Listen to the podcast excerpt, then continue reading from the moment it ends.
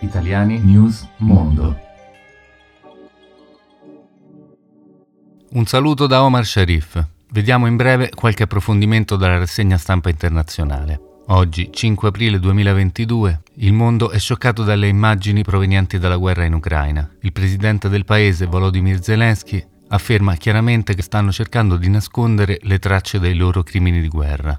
Crimini che conterebbero più di 300 persone uccise e torturate a Bucha, vicino a Kiev. Arrivano immagini scioccanti dei corpi nelle strade della città che hanno provocato un'ondata internazionale di condanna.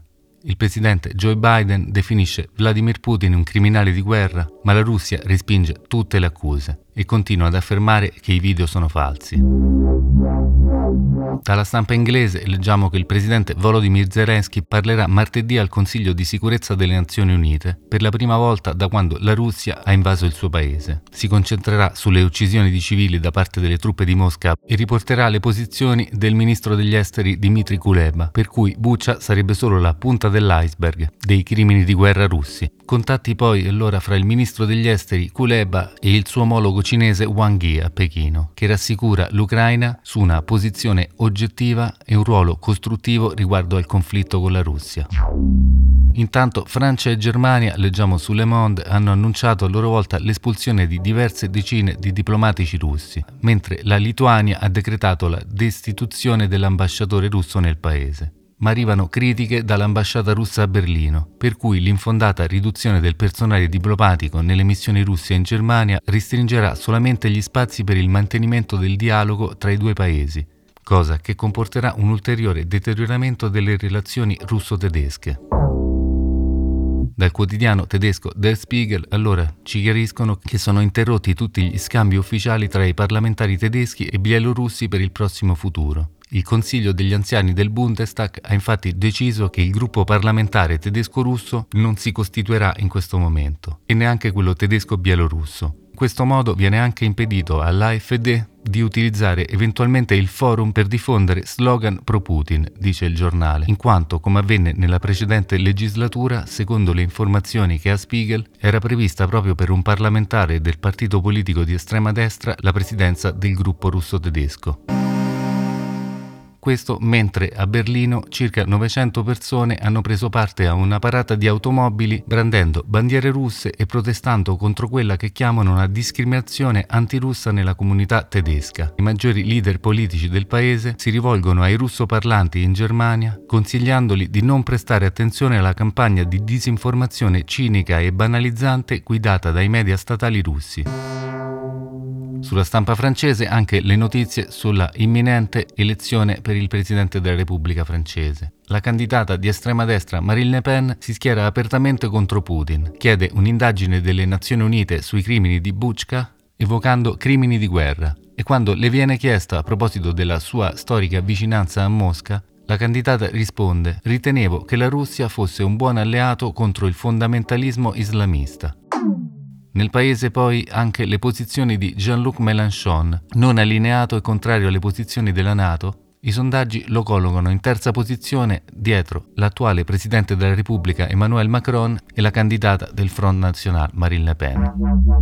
In Spagna invece problemi per il cambio di rotta del governo del socialista Sanchez nei confronti della questione del Sahara occidentale e una nuova fase di relazioni con il Marocco, posizione a cui sono contrarie le opposizioni ma una delle giustificazioni del governo spagnolo è che il suo cambio di posizione sul conflitto nel Sahara si allinea con le posizioni di Biden, oltre che a quelle della Francia e della Germania. Ci sono infatti notizie di nuovi contatti fra il segretario di Stato Blinken e il governo marocchino, ma i gruppi di opposizione nel paese dicono che questo allineamento alle posizioni del Marocco potrebbe innescare conseguenze diplomatiche. Intanto dal Sahara occidentale organizzazioni non governative come l'Associazione dei parenti dei prigionieri sahrawi e degli scomparsi denunciano arresti sommari di difensori di diritti umani, attivisti e giornalisti detenuti ancora in 11 prigioni statali marocchine. Dalla stampa israeliana invece riportiamo una notizia che rimbalza anche sulla stampa francese. Rispunta la storia di Jeremy Cohen, 31 anni, ucciso due mesi fa in quello che la polizia aveva però ritenuto come incidente stradale ma un nuovo video pubblicato dalla sua famiglia suggerisce che l'incidente sia stato innescato da un'aggressione, probabilmente razzista. Questo video emerge poco prima delle elezioni presidenziali francesi Parlano allora due dei principali candidati, entrambi di destra, per cui le autorità francesi starebbero minimizzando la possibilità di violenze antisemite. Per Éric Zemmour, candidato alle presidenziali, il sospetto che sia stato ucciso perché era ebreo. E anche per la candidata del Fronte Nazionale Marine Le Pen, un tale silenzio delle istituzioni sarebbe inspiegabile. Dall'estremo oriente invece notizie dalla Nord Corea. Parla la sorella del leader Kim Jong-un, con aperte minacce contro l'esercito sudcoreano. Questo dopo che il ministro della difesa della Corea del Sud, Soo Wook, aveva parlato pubblicamente della capacità di Seoul di colpire accuratamente e rapidamente qualsiasi obiettivo in Corea del Nord. Per gli analisti, allora, la Corea del Nord starebbe tentando di aumentare la pressione su Seoul a poche settimane dall'arrivo del nuovo presidente, Yoon Suk-yeol, che sostituisce il liberale Moon Jae-in, il presidente conservatore avrebbe infatti promesso di rafforzare le difese del Sud contro gli attacchi missilistici nordcoreani, pur non escludendo il dialogo con Kim Jong-un.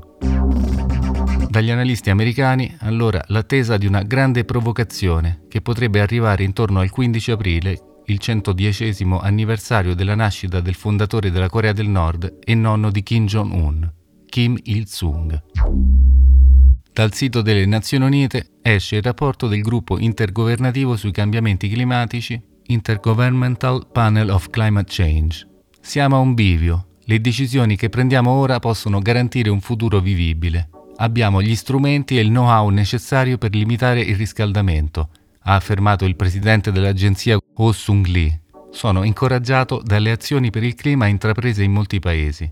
Ci sono politiche, regolamenti e strumenti di mercato che si stanno rivelando efficaci. Se queste venissero ampliate e applicate in modo più ampio ed equo, potrebbero supportare profonde riduzioni delle emissioni e stimolare l'innovazione. Ma per il segretario generale delle Nazioni Unite Antonio Guterres, questo rapporto del gruppo intergovernativo sui cambiamenti climatici è una litania di promesse climatiche non mantenute. Le emissioni globali medie annuali di gas serra hanno raggiunto i livelli più alti nella storia umana. Senza una riduzione immediata e profonda delle emissioni in tutti i settori, limitare il riscaldamento globale a 1,5 gradi è un obiettivo irraggiungibile.